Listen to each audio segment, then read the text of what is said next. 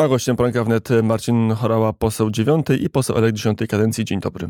Dzień dobry panie redaktorze, dzień dobry państwu. I pełnomocnik rządu zajmujący się Centralnym Portem Komunikacyjnym. To do czego przejdziemy, ale najpierw e, o polityce słów kilka. Jak wygląda scena polityczna po serii spotkań u prezydenta? Wszystko jest polityką, panie redaktorze. No wszystko, ale teraz partyjną, politykę partyjno-parlamentarną. Jak wygląda po spotkaniach u prezydenta? Szczerze muszę odpowiedzieć, nie wiem, bo w nich nie uczestniczyłem.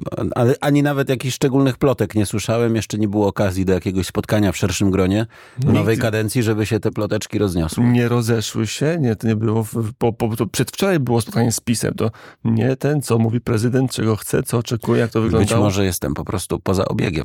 Plotek. O, a to byłoby niedobrze, panie ministrze, bo to źle świadczy. Kiedyś w Rosji Sowieckiej tak wiedziano, że człowiek wypada z łask, że mu telefon na biurku przestawał dzwonić, wiadomo było, że jest niedobrze. Mój telefon dzwoni niestety zdecydowanie częściej, niż bym sobie tego życzył, ale nie, no sytuacja jest jasna. No, Prawo i Sprawiedliwość wygrało wybory, zdobyło największą liczbę głosów, ma największy klub parlamentarny. Chcielibyśmy spróbować w pierwszym kroku konstytucyjnym utworzyć większość, choć sukces tej misji jest mało prawdopodobny. No właśnie, to pan minister jest w centrum Prawa i Sprawiedliwości. Są tacy, są na lewo i to jest na przykład pana kolega z okręgu sąsiedniego, Kasper Porzyński, który mówi, że nie ma takich szans, że to jest e, humbug, ale są tacy, którzy wierzą. Antoni Macierewicz mówi, że a, spokojnie będzie rząd.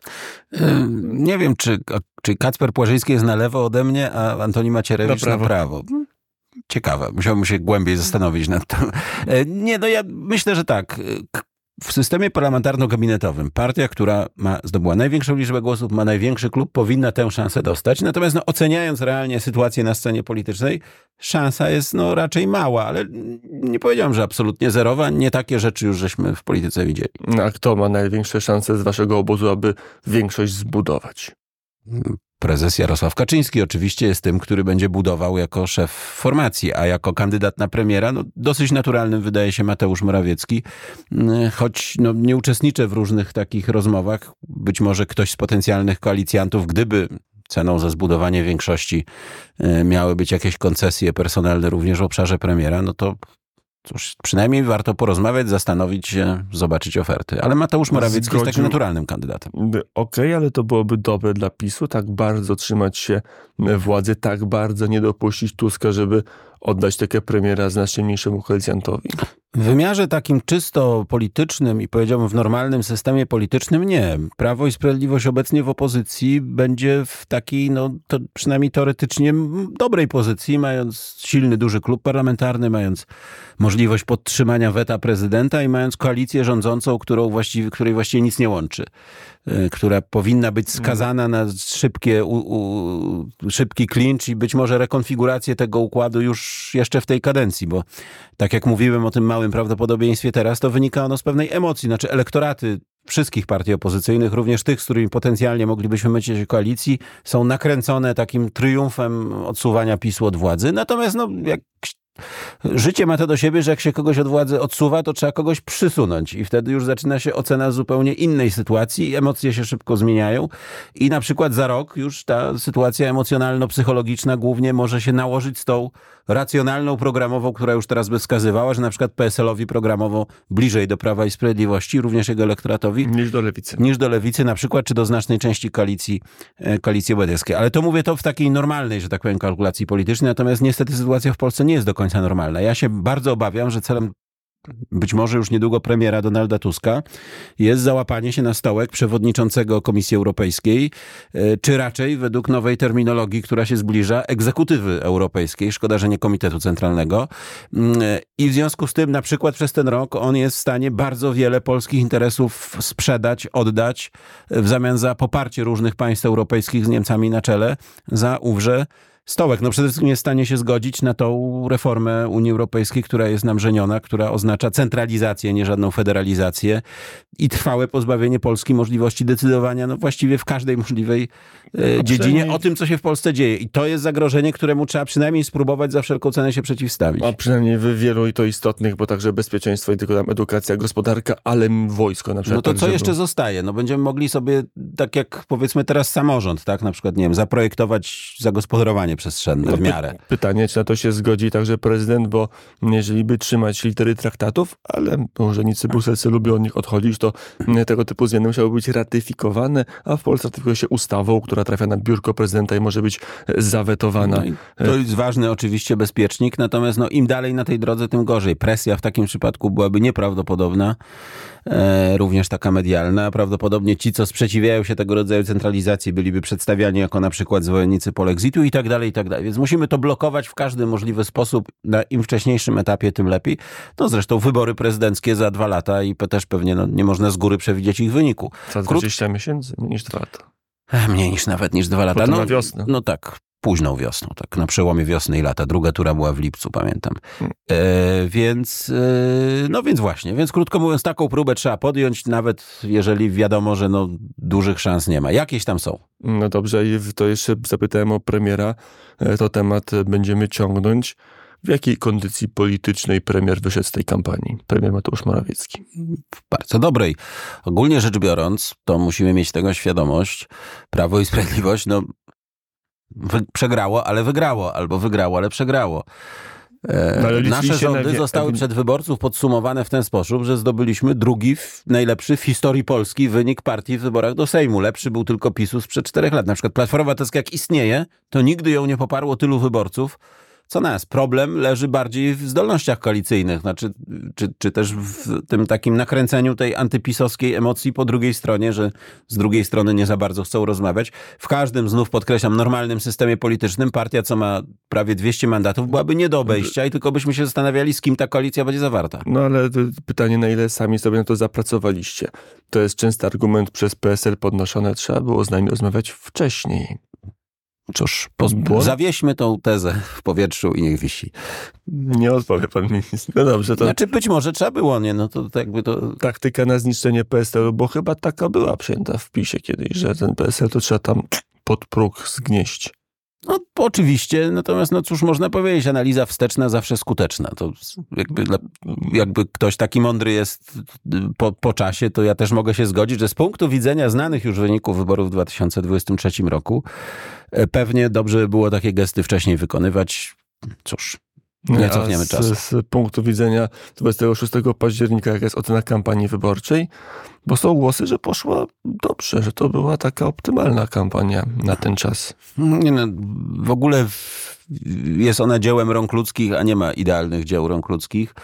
E, uważam, że sytuacja była trudna, że to nie jest tak, żebyśmy tutaj coś jakoś katastrofalnie zawalili, czy żeby coś było źle, czy żeby ktoś tutaj, nie wiem, miał jakieś szczególne winy, ale to, że kampania mogła być lepsza, no mogła być lepsza, bo lepszy mógł być wina. Znaczy uważam, że zwycięstwo w te wybory takie w sensie zdobycia samodzielnej większości lub Albo prawie, blisko. że samodzielnej większości było wykonane. Powiedział, że spektrum możliwych wyników PiSu w te wybory to było gdzieś między 170 a 225 mandatów. No i gdzieś trafiliśmy po środku. po środku, a no, mogło pójść lepiej. Czego zabrakło? Eee, o, to ja powiem ze swojej działki. Zabrakło centralnego portu komunikacyjnego w tej kampanii. Eee, była taka analiza już od jakiegoś czasu. Część naszych e, lokalnych posłów, również to temat kontrowersyjny, wywołuje sprzeciwy społeczne i że lepiej nim tak jakoś szczególnie nie epatować. Eee, no tymczasem jest to temat aspiracyjny, przyszłościowy. Takich tematów nam brakowało jakiegoś takiej innej nuty niż... zbyt defensywni w tej kampanii? Innej nuty niż tylko to, że jest zły Donald Tusk i że damy jeszcze więcej y, polityk społecznych, skądinąd zacnych i słusznych, e, ale też coś takiego, no właśnie mówię, wybiegającego w przyszłe, odpowiadającego na aspiracje Polaków. Polacy, między innymi dzięki rządom Prawa i Sprawiedliwości, nawet głównie dzięki rządom Prawa i Sprawiedliwości, stali się narodem, który jest w swojej przekroju dużo bardziej zamożny, który już te podstawowe potrzeby w wielu przypadkach, oczywiście nie w każdym, ma zaspokojone zaspokojone i chciałby czegoś więcej. Czegoś światowego, nowoczesnego, przyszłościowego i czymś takim jest Centralny Port Komunikacyjny, a na potwierdzenie mojej tezy Mam dwa argumenty. Pierwszym z nich jest y, sondaż Exit Poll ogólnopolskiej grupy badawczej, która w poszczególnych regionach poza Exit Polem zadawała jakieś tam merytoryczne pytanie. I na Mazowszu razem z Warszawą zadała pytanie, czy jesteś za budową Centralnego Portu Komunikacyjnego. I tam 45% respondentów odpowiedziało tak, czyli dużo więcej niż odpowiedziało, że głosowali na Prawo i Sprawiedliwość. Na przykład elektorat trzeciej drogi. pociągnąć. Więc był to temat ofensywny, który mógł nam przysporzyć głosów. A drugie to teraz, kiedy mogliśmy upublicznić informację o pozyskaniu inwestora mniejszościowego dla lotniska. Na mojego tweeta, gdzie po prostu o tym poinformowałem, to nawet dzisiaj nie patrzyłem, ale przepraszam, ale wczoraj wieczorem to miał półtora miliona zasięgu, co pokazuje no, nośność tej informacji, atrakcyjność dla ludzi. Więc tak, na pewno. Ale była CPK decyzja, zabrakło. żeby. Tak, już nie- 1,6 miliona. Żeby nie tylko gratulujemy, Marcin Chorała, e, pełnomocnik rządu do spraw CPK w naszym Że studiu. tyle głosów zdobył, ile mój tweet miał. To było- to super. By To było. byłoby ciut lepiej. A właśnie, ile pan poseł zdobył głosów zaraz? 48 tysięcy. To dobry czy zły wynik? No, trochę niezręcznie mi się chwalić, ale jednak się pochwalę. No uważam, że bardzo dobry. Startowałem z czwartego miejsca listy Prawa i Sprawiedliwości w okręgu numer 26. Jest to najlepszy wynik z wszystkich czwórek na listach PiS i wynik lepszy od 21 jedynek na To listach PiS. rzeczywiście wygląda, ale, ale patrzę, mm, Piotr Müller przeskoczył 72 To się no, tysiące. nie przeskoczył, bo był na pierwszym miejscu. Ale więcej zdobył No, głosów. oczywiście, to, to rzecz naturalna. E, To skoro przy wynikach jesteśmy, e, Piotr Müller, taki nie najstarszy zawodnik polityczny, nieco nawet młodszy od pana ministra. Sąsiedni okręg, już o tym mówiliśmy, Kasper Porzyński, też nie najstarszy polityk. E, Poznań, e, Szymon Szynkowski-Welsenk, też raczej młodsze pokolenie, dość niezły wynik, ponad 40 tysięcy i wyraźne liderowanie na liście Małgorzata Wasserman, Kraków, dobry wynik. Mógłbym dalej mm, wyliczać wyborcy Prawa i Sprawiedliwości powiedzieli, tymi wynikami chcemy zmiany pokoleniowej w PiSie. Znaczy, wydaje mi się, że w pewnym sensie tak. Choć z drugiej strony trzeba zaznaczyć, że wśród absolutnie najlepszych wyników był niejaki premier Jarosław Kaczyński, no, który Był. co by nie mówić, nie jest y, już najmłodszym politykiem, E, więc to nie jest takie automatyczne. E, Są, ale no w paru miejscach wyborcy dali znać, że już jakby chcieliby czegoś nowego, E, świeżego. Znaczy nie tak zupełnie nowego, bo to przecież wszystko są doświadczeni politycy Prawa No, i Piotr Sprawiedliwości. Miller to znany, pan minister też. Żaden z nie- wyżej wymienionych to nie jest na przykład poseł y, pierwszej kadencji Kadencji. teraz. Także to tak y, też pewne doświadczenie, jednak nie tak zupełnie ktoś z królik z kapelusza, ale że tak troszeczkę odświeżenia faktycznie wyborcy zafundowali, można powiedzieć, swoim głosowaniem. E, W ten głos wyborców wsłuchuje się Prawo i Sprawiedliwość. Przepraszam, to już pytanie do władz Prawa i Sprawiedliwości najwyższych, do których nie należę. Przed nami niewątpliwie dyskusja, to akurat takie plotki słyszałem, e, nad pewnymi zmianami organizacyjnymi, zmianą e, struktury terenowej. Pewnie no, prędzej czy później mamy już dosyć przeterminowane kadencje władz, zwłaszcza tych właśnie regionalnych, będzie kongres, więc to te, te no, zmiany. W ogóle partia polityczna no, to jest taki organizm, który, żeby No. być żywy, to musi tak raz na jakiś czas się. To jeszcze dołożę, Odnawiać. Michał Dworczyk też dalekie miejsce, bardzo dobry, chyba w ogóle pierwszy w nich w swoim Tak. okręgu. Choć Nie, nikomu nie wypominając, jest jeszcze starszy ode mnie. To już powoli go w Stanach co najmniej średnich wiekowych E, sytuuje. Panie ministrze, Rafał Trzaskowski ma grubo ponad 50 Ale to lat i dalej, wiecznie, jest, no. i, i dalej jest bardzo młodym, obiecującym Tak jak politykiem. działacz młodzieżowy Jurek Owsiak czy Tak. ja, Jakub Władysław Wojewódzkich, to Więc, prawda. Są y, tacy, którzy są młodzieżą całe życie. Są dwie sfery, to jest stan duchowny, gdzie w wieku lat 40 paru można być bardzo młodym biskupem i polityka, gdzie w wieku 40 paru można być dalej młodym e, politykiem. No dobrze, e, mamy te wyniki, e, to jest tak, że to jest, będzie jakaś taki, taka albo spisek, albo grupa, albo lobby 40 i 30-latków, które będzie forsować zmiany w Prawie i Sprawiedliwości, czy wy jesteście zatomizowani i nie będzie takiego frontu pokoleniowego? Po pierwsze, oczywiście w Prawie i Sprawiedliwości nie ma frakcji, w sensie formalnym. E, o, Państwo no, tego nie widzą. Pan redaktor tu prawie umarł, za- zakrztusiwszy się e, tam Nie ma. herbatką, czy co tam w kubeczku. Ani jednej frakcji nie ma w waszej partii. E, e, Ani pół frakcyjki. Natomiast ma. jeżeli są jakieś grupy, no bo zawsze są, no ktoś z kimś się bardziej zna, z kimś mniej, jakoś tam się trzyma razem, to one raczej takie wprost y, akurat nie, nie wzdłuż podziałów pokoleniowych. No jakby się tak już bardzo dzielić włos na czworo, to może są takie grupy, gdzie trochę więcej tych starszych i takie, gdzie więcej tych młodszych. E, Ale nie, no to, to, nie jest takie, to nie jest takie proste, to nie jest takie zero-jedynkowe. No, jest bardziej skomplikowane. E, CPK, Centralny Port Komunikacyjny, faktycznie w kampanii było cicho i to nie tylko o samym lotnisku, ale także o sieci kolejowej. Chyba też była jakaś decyzja, żeby nie drażnić e, wyborców, że im się szyny będzie budować i kogoś tam przy okazji tej budowy trzeba będzie pewnie wywłaszczyć, no bo trudno inaczej cokolwiek wybudować. Mm, Panie ministrze, opozycja się trochę z tym tak jakby bije z tym projektem, e, a to, a to jeden polityk powie, że likwidujemy, a to drugi polityk powie, zastanowimy się. Co właściwie pan rozumie z sygnałów opozycyjnych co do tego projektu? Że mają problem. To znaczy, z jednej strony wielu, zwłaszcza takich lokalnych polityków, ale Kierwiński również... na przykład, zaorać, zniszczyć. Yy, lotnisko, lotnisko, ale zostawić koleje. Tak. A pani poseł Henik Kloska na przykład w rozmowie ze mną w, w innym studio mówiła zostawić lotnisko, zaorać koleje. Ale to spore poseł... pole do kompromisu koalicyjnego. Pytanie, w którą stronę on pójdzie. Czy obydwa zostawić, czy obydwa zaorać. Nie no, pan poseł Kerwiński jako taki Misiewicz, członek zarządu swego czasu lotniska w Modlinie, odpowiedzialny za to, że je wybudowano tak, że pół roku po wybudowaniu, po otwarciu trzeba było zamknąć. No, wybitny ekspert rynku lotniczego, nie ma co. E, nie, no mają problem. No, wiedzą, że to jest dobre, sensowne, że to powinno być kontynuowane, ale z drugiej strony, no czasem takim naturalnym instynktem, że przychodzi jakaś grupka ludzi, mówi, że protestuje, tam widać emocje, no to lokalny poseł, a tu ja będę was reprezentował, nie damy i tak dalej, i tak dalej. No i zainwestowali w to. No i plus Donald Tusk, który oczywiście powie absolutnie wszystko, byle Tusk... zachodzić PiS o jakichś tam złodziejskich wywłaszczeniach, coś, no bzdur, strasznych kłamstw, jak każdej innej mm. sprawie. No i teraz jak tutaj, jak się wycofać, Ale tak, Donald Tusk ma tak koncepcję, po co nam jedno wielkie mega lotnisko, po co nam gigantomania?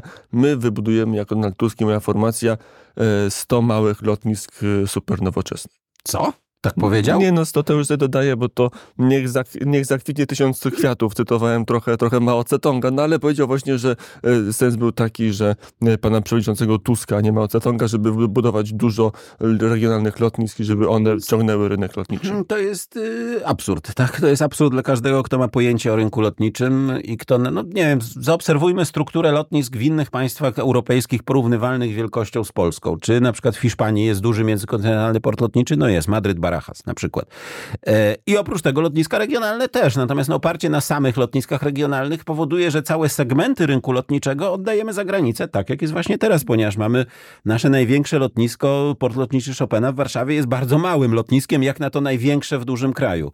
Jest... Ale jest koncepcja inna. Zbudujmy może to już nie każdy regionalny jak Donald Tusk, ale chyba to pan poseł Kierwiński e, taką miał koncepcję. Duoportu. E, nie tam duoportu, to pan minister... Czwórportu. Dokładnie, czwórportu. Łódź, Radom, Okęcie, Modlin i że to jest absurd. idealnie... To jest, to jest absurd. Są blisko siebie. Łódź to jest raptem 150 kilometrów. To rzut beretem. No ale no, nikt nie będzie Mokry. przesiadał się pomiędzy lotami na lotnisku w ten sposób, że będzie jechał z Łodzi na Chopina, czy z Modlina na Chopina. On wówczas tym lotem dolotowym poleci do Hamburga lub Frankfurtu i tam się przesiądzie bezpośrednio na lotnisku. No i to jest prosta sprawa, jak za przeproszeniem drut. O 8.30 pan minister miał mieć jakiś wywiad tak, telefoniczny. Już dzwonią, już, już właśnie widzę. Nie, nie to podam... Radio Gdańsk lokalne. A, ale znam numer, że to zapamiętam. E, to zanim Radio Gdańsk, to jeszcze my zadamy jedno pytanie o tego inwestora. To nie jest tak, że na ostatniej prostej pan, po, pan minister celowo jakaś rozwiązał i żeby przyblokować, żeby już nie dało się z tego wycofać. No za, ten, ten... Zaszachował pan Tuska tym inwestorem prywatnym? Ten proces trwał wyboru inwestora od kilkunastu miesięcy. Negocjacje bardzo trudne, twarde i tak się składa, że wyboru dokonaliśmy 13 października, jeszcze przed Przypadkiem. wyborami. Och, cóż za zbieg okoliczności. Ja myślę, że druga strona też chciała nas po prostu przycisnąć, ale ostatecznie się udało uzyskać satysfakcjonującą ofertę, którą mogliśmy Ostatnie pytanie. Za 8 miliardów sprzedał pan wielki polski projekt. Tak mówi opozycja teraz. Nie, no to bzdura, bo nie wielki polski projekt, tylko samo lotnisko. Pakiet mniejszościowy to w ogóle jest nie najłatwiej namówić kogoś, żeby włożył swoje pieniądze, nie mając kontroli właścicielskiej, a nam się udało. Ja to mówił Marcin Chorała, e, wiceminister odpowiedzialny za Centralny Port Komunikacyjny, poseł e, poprzedniej, czyli ósmej, dziewiątej i teraz dziesiątej kadencji. Dziękuję bardzo. I ja bardzo dziękuję.